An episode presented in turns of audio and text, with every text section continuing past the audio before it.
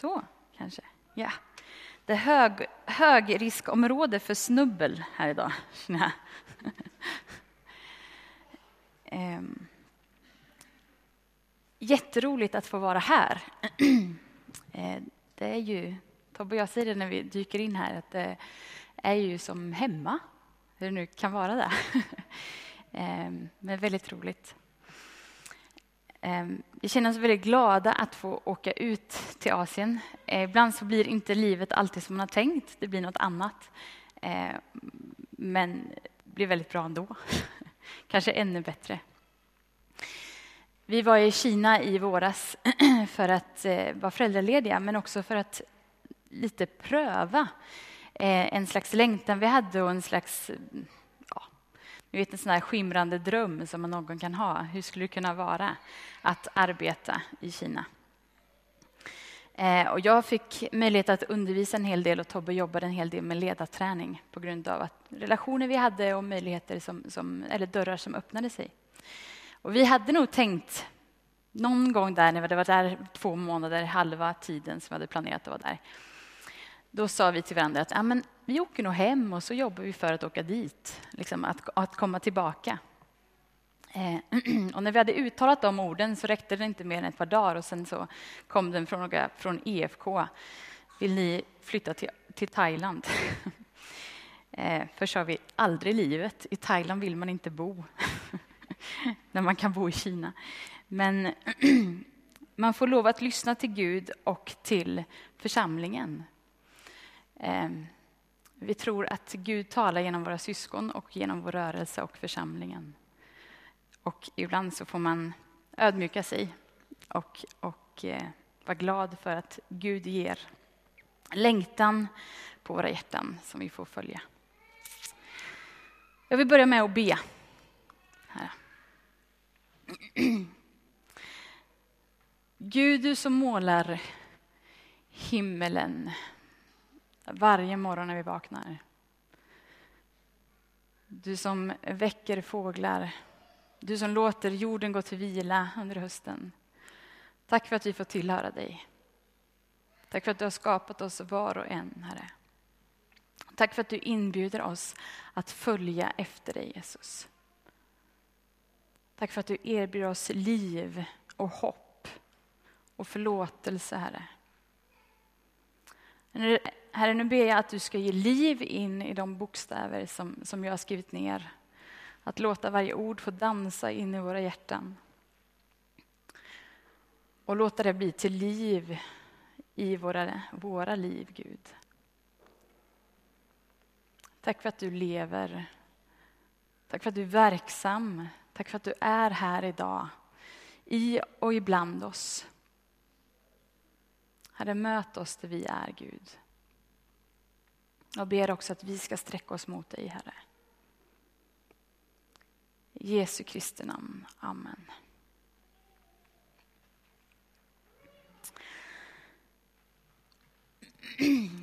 Syskonen hade skickats ut på landet för att undkomma kriget, krigets London.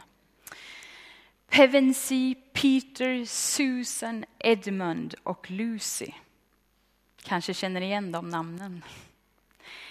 De befinner sig i ett stort hus med många rum som inbjuder till lek.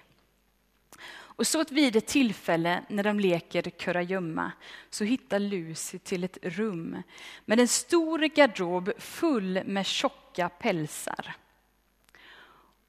Och för att gömma sig och slippa bli hittad först så kryper hon in i den där garderoben in bland pälsarna.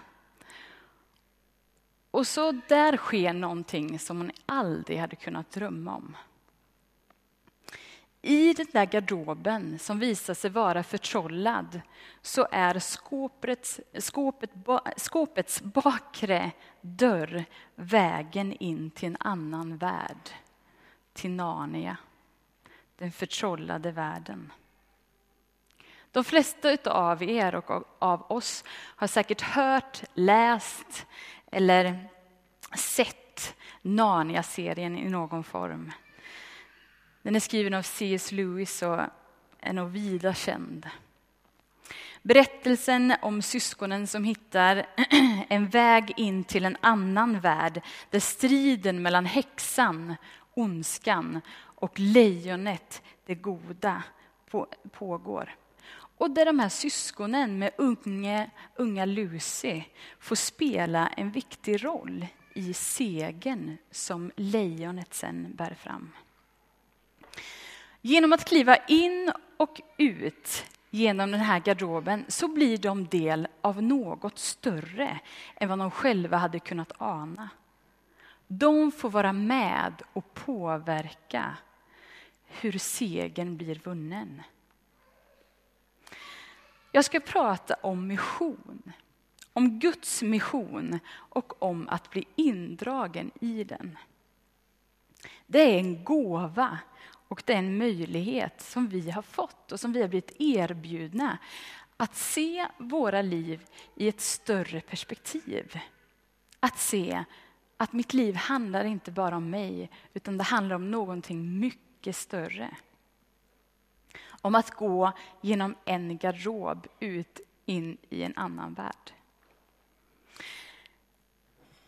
Genom Bibeln så går en röd tråd och det vet alla, de flesta av oss, att den här röda tråden handlar om hur Gud älskar skapelsen och hur han agerar i sin kärlek till skapelsen för att rädda och upprätta en fallen värld. Utgångspunkten som vi finner i första Moseboken är ju att mänskligheten har syndat. Mänskligheten har gått miste om, om sin relation med Gud. Hon har i sin själviskhet, i en förnekelse sagt att jag är inte beroende av Gud. Och det har gjort att människan har förlorat den livgivande relationen med skaparen. Men så beskriver Bibeln hur Gud agerar i tid och rum för att rädda mänskligheten. Rädda henne från fördömelse, från död, från evigt lidande. Först genom ett folk och sen genom att själv bli en av oss. Den Gud som vi möter i Bibeln är inte en Gud som skapar och sen drar sig undan. Utan Gud är en Gud som är med och driver historien framåt. Och målet med historien, fullbordan utav historien, är skapelsens räddning, upprättelse. Som vi finner i Uppenbarelseboken. Och klimax i den här berättelsen, höjdpunkten, är ju när Gud genom och i Jesus blir del av mänskligheten. Jesus från Nasaret, mannen som är född av jungfru, fostrad av en snickare och, vi, och som vi som kyrka bekänner som 100% Gud, 100% människa. Han är presenterad som Immanuel, Gud med oss. När vi säger det så menar vi att Gud klev rakt in i den här världen för att rädda världen. Som trots ondskans närvaro och trots behovet av förlåtelse och frälsning så är den här världen Guds älskade skapelse. Värdefull och älskvärd i hans ögon. Gud kastade aldrig skapelsen med allt vad det innebär över bord.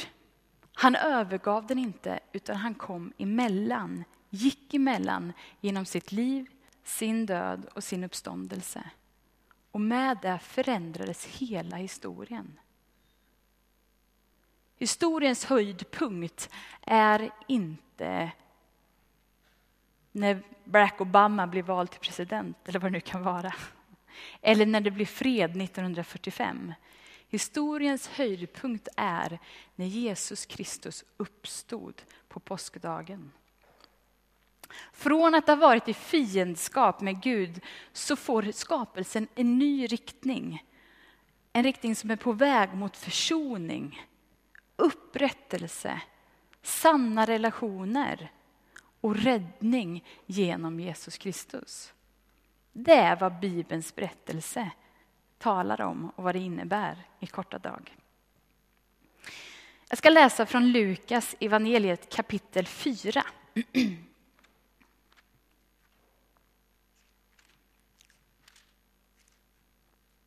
Verserna 16 till 21.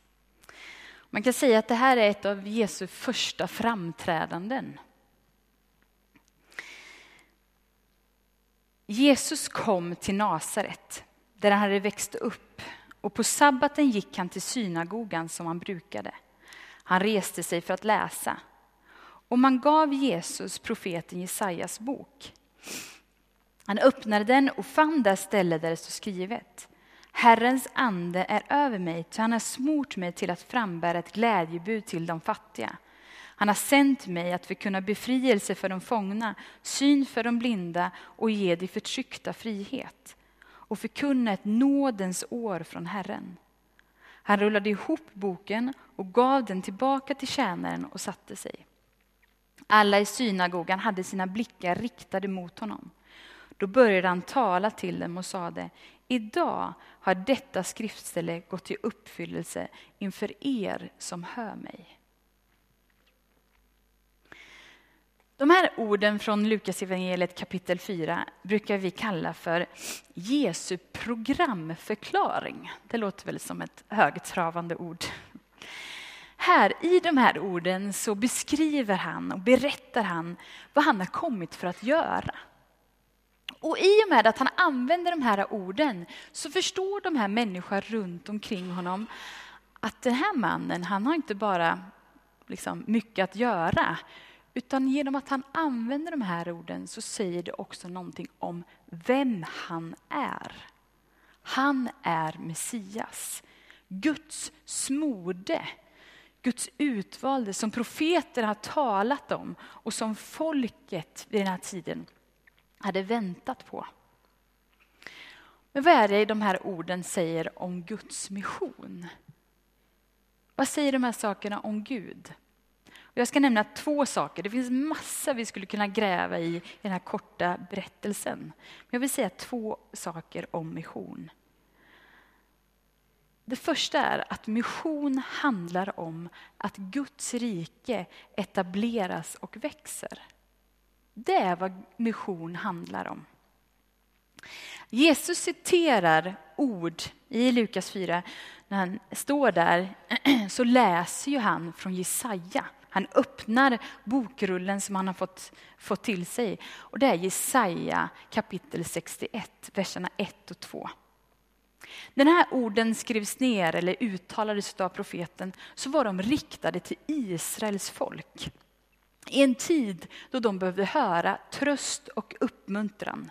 Riket Israel då, det var splittrat i ett nordrike som hade gått under och ett sydrike som försökte överleva trots ockupation och förtryck. Och folket som levde kvar, de väntade på Guds sändebud som skulle upprätta Guds folk, Guds land, både andligt och fysiskt. De här första orden är genom profeten Jesaja lagda i den kommande Messias mun. Jesaja skriver ner de här som om det vore Messias som talar om det själv. Och i den här textraderna så visar det syftet med, med Messias. Han har kommit för att befria folket. Smörjelsen, eller utväljandet av Messias, hänger samman med uppdraget. Jag är smörjd, ty jag ska, säger Jesus som en citering från Jesaja. Guds ande är över mig. Han har smörjt mig för att jag ska frambära ett budskap, förkunna befrielse, ge syn till de blinda. Jesu identitet hör samman med vad han ska göra. Etablera rättfärdighet, rättvisa. Andens smörjelse, andens uppfyllande i den här texten är förenat med makt att bringa rättvisa och rättfärdighet. Alltså han har fått andens smörjelse för att han ska göra det här. Om vi skulle göra en sån här textstudie i Gamla Testamentet. Nu är jag då bibelteolog, så det här tycker jag är intressant. Vi får se om ni också tycker det. När man tittar på texter i Gamla Testamentet där smörjelse är förenat med rättvisa så går det alltid hand i hand med monarki. Alltså, till exempel när Saul, kung Saul smörjs så har han också uppdraget att ge rättvisa till sitt folk. När David smörjs så blir han också uppmanad till att bringa rättfärdighet till landet. Så andens uppfyllelse och rättfyra, rättvisa, rättfärdighet hör samman med att tronen etableras. Om vi går tillbaka till texten så bara kan vi dra den här slutsatsen att när Jesus nämner de här orden använder, uttalar Jesajas ord, lägger dem i sin egen mun, säger att det här, nu går det här i uppfyllelse, så handlar det också om, inte bara att Jesus kommer med ett gott budskap, utan att han som kung är på väg att etablera tronen. Etablera Guds rike in i den här världen så att Gud blir synlig, upphöjd och ärad. Så missionen handlar om att Guds rike etableras och Gud intar tronen. Den andra saken som vi kan läsa i den här texten är att missionens Gud är en Gud som kliver in i människans röra. I Johannes kapitel 1 så står det att ordet blev till kött och syftar på att Gud sände sin son som blev människa. Guds mission är inte frånkopplat det mänskliga. Vår tro har sin förebild och sin utgångspunkt i det som kyrkan kallar för inkarnationen. In i köttet, in i förkroppsligandet. Gud var inte rädd för att bli smutsig om fingrarna när han sände sin egen son. Utan Gud klev rakt in i människans situation i syfte att upprätta hela skapelsen. Den tidiga kyrkan kämpade mot en villolära som kallades för gnosticismen. Och I korta och förenklade ordalag så skulle vi kunna säga att det här handlade om att skilja mellan kropp och ande. Kroppen, det fysiska, ansågs vara ont och någonting som man ville bli befriad från. Och anden betecknades som det goda. Och det högsta nivån av andlighet, eller målet med andligheten, var att bli befriad från kroppen. Och, och kroppens behov och begär och längtan och så vidare. Och det här talade kyrkans apostlar, apostlar mot. Man ville säga att det här, det här tror vi inte på. Vi möter det här när Paulus talar i första Korintierbrevet på flera ställen. Han säger skärp er. Det är fel sätt att tänka. Och tyvärr är det ofta så att vi hamnar i det här diket vi också. Vi har en uppdelning mellan det fysiska och andliga. Och när vi, även när vi läser Jesu programförklaring, att han har smort mig för att frambära ett glädjebud för de fattiga, befrielse för de fångna och syn för de blinda, för de förtryckta. Så tänker vi ibland att ja, det handlar ju om det andliga. Det handlar om att man är andligt förtryckt eller andligt fattig. Och den aspekten finns nog med. Jesus vill komma för att befria, för att ge rikedom till andligt fattiga människor. Men vi ska inte glömma att i det här sammanhanget som är taget från Jesaja så talar profeten till ett folk som upplever fysiskt förtryck, fysisk fattigdom, fysisk fångenskap. Orättvisorna frodas och folket väntar inte bara på en andlig och religiös befrielse utan också en fysisk upprättelse. Och vi behöver påminna oss, när vi talar om Guds mission, så behöver vi påminna oss om inkarnationen, att Gud valde att bli människa. Men vi behöver också påminna oss om att Gud skapade, såg på det han hade skapat och utropade gott. Det är mycket gott. Det säger till oss att det fysiska, skapelsen, är inte bara ett hölje utan det är själva skapelsen som Gud har gjort som en konstnär. Förvisso är vi alla, skapelsen likaså, infiltrerade av synden och behov av Guds förlåtelse. Men samtidigt är allt det skapade älskat, värdefullt och en del av Guds försoning. I Romarbrevet kapitel 8, vers 19 och 21 så står det så här. Du hela skapelsen väntar otåligt på att Guds söner ska uppenbaras.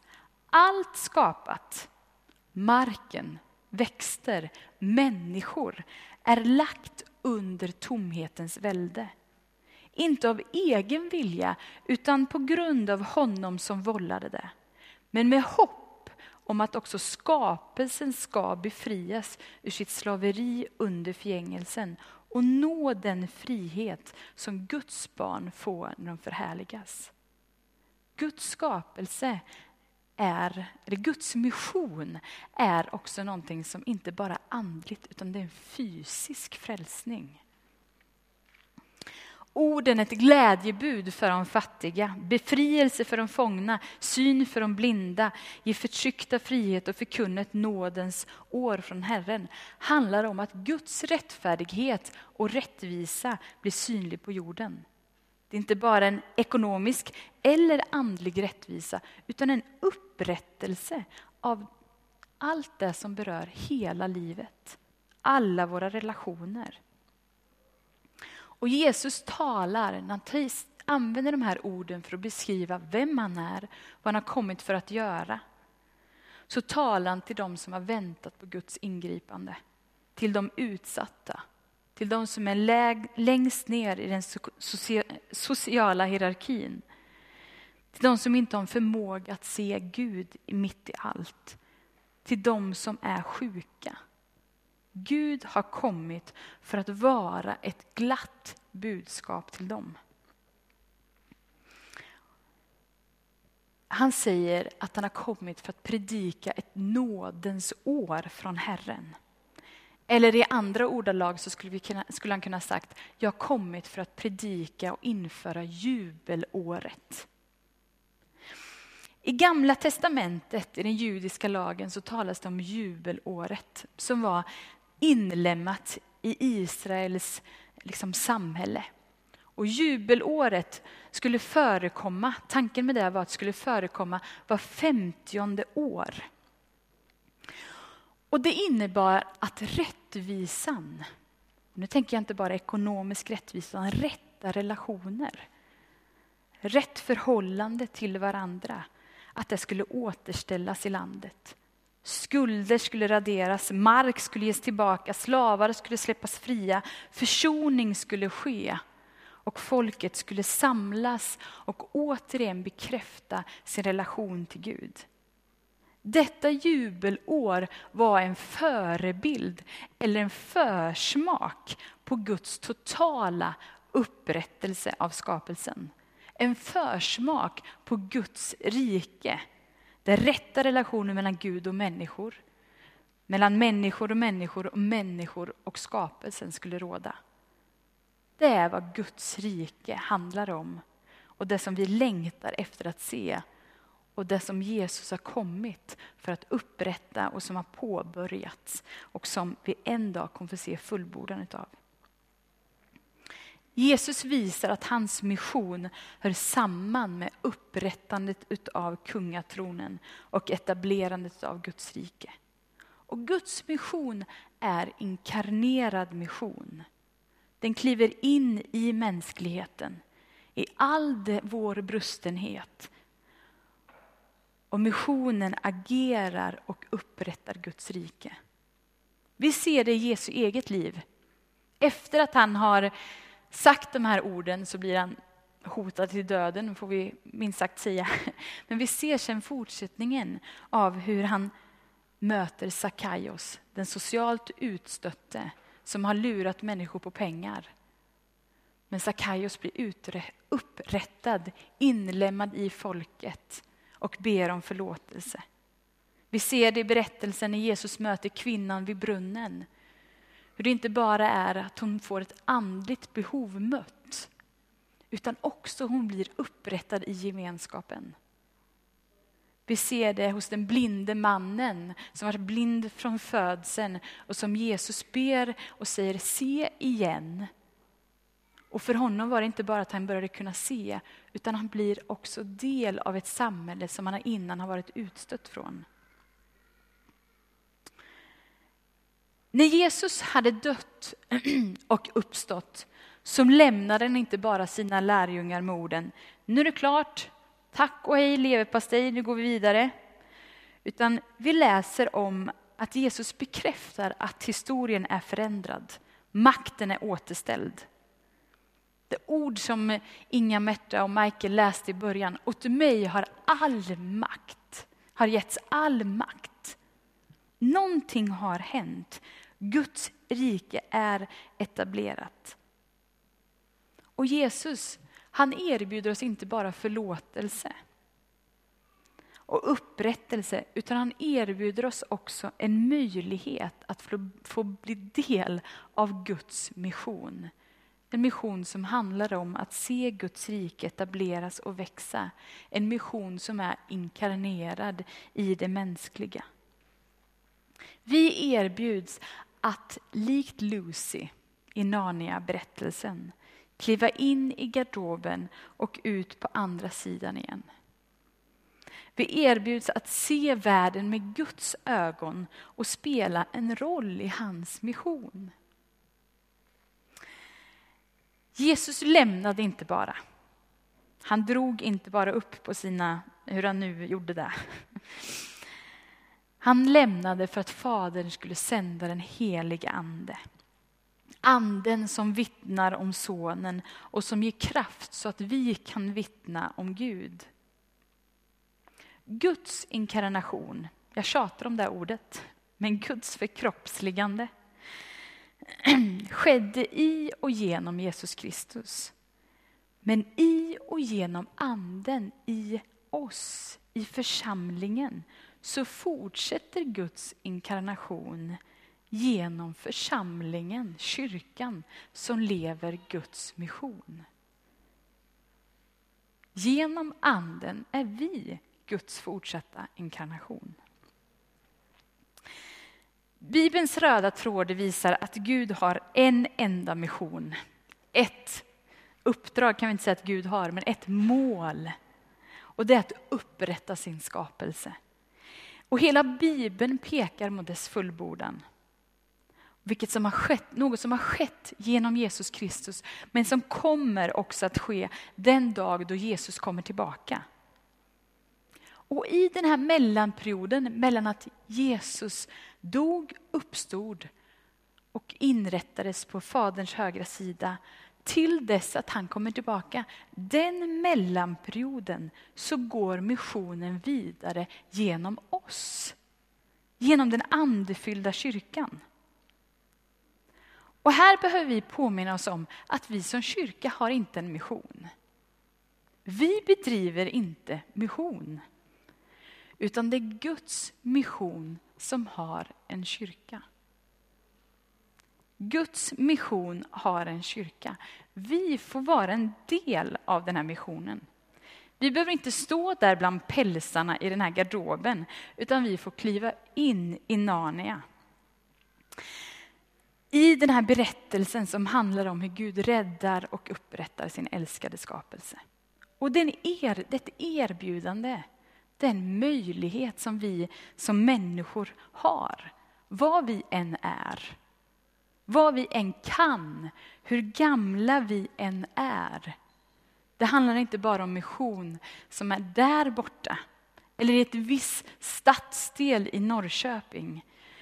Utan det handlar om, vart är du? Vill du kliva in och ut genom garderoben? Vare sig du är lärare i Finspång eller lärare i Kongo. Om du är 14 eller 79 år gammal.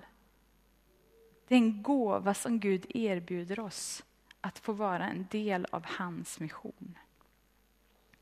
Våra liv kan handla om något större än oss själva. Vi kan få vara med och spela en roll i Guds seger och Guds fullbordan av Guds rike.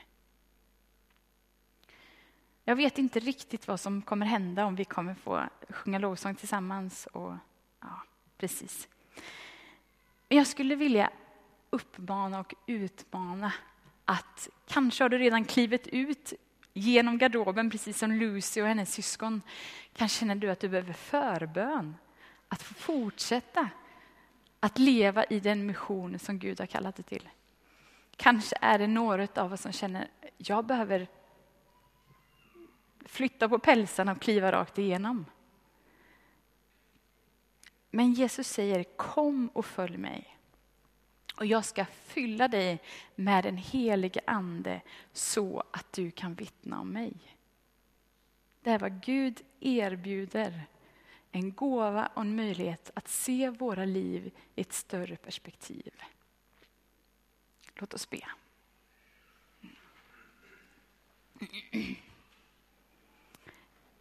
Jesus, tack för att din, din generositet, Gud. Inte bara att du sände din son och att du dog och uppstod, utan också att du erbjuder oss svaga och brustna människor att bli en del av din seger. Att bli en del av din mission att upprätta den här skapelsen, Herre. Och Jesus, vi ber, hjälp oss att gå ut på vattnet och våga kliva ut ur den här garderoben in i det vi skulle kunna likna vid Narnia. Och leva det liv som du har kallat oss till. Många av oss gör det redan, men behöver kraft och tro och uppmuntran att fortsätta. Några av oss står och kikar in i den där andra världen och funderar på, vågar jag? Men Gud, du kallar oss, du lockar oss och du lovar att jag ska fylla på. Jag ska utrusta när du börjar gå. Tack Herre för att du vågar använda oss. Att du vill använda oss Herre. Jesus, led oss med hjälp av din heliga Ande. Du känner oss var och en och du vet vad var och en av oss står i Gud. Du vet våra resurser, vår kapacitet, vad vi kan och vad vi inte kan, vad vi orkar och vad vi inte orkar. Gud, väck vår längtan att lägga våra liv i din hand och leva det liv som du kallar oss till, Herre. Vi ber så i Jesu Kristi namn. Amen.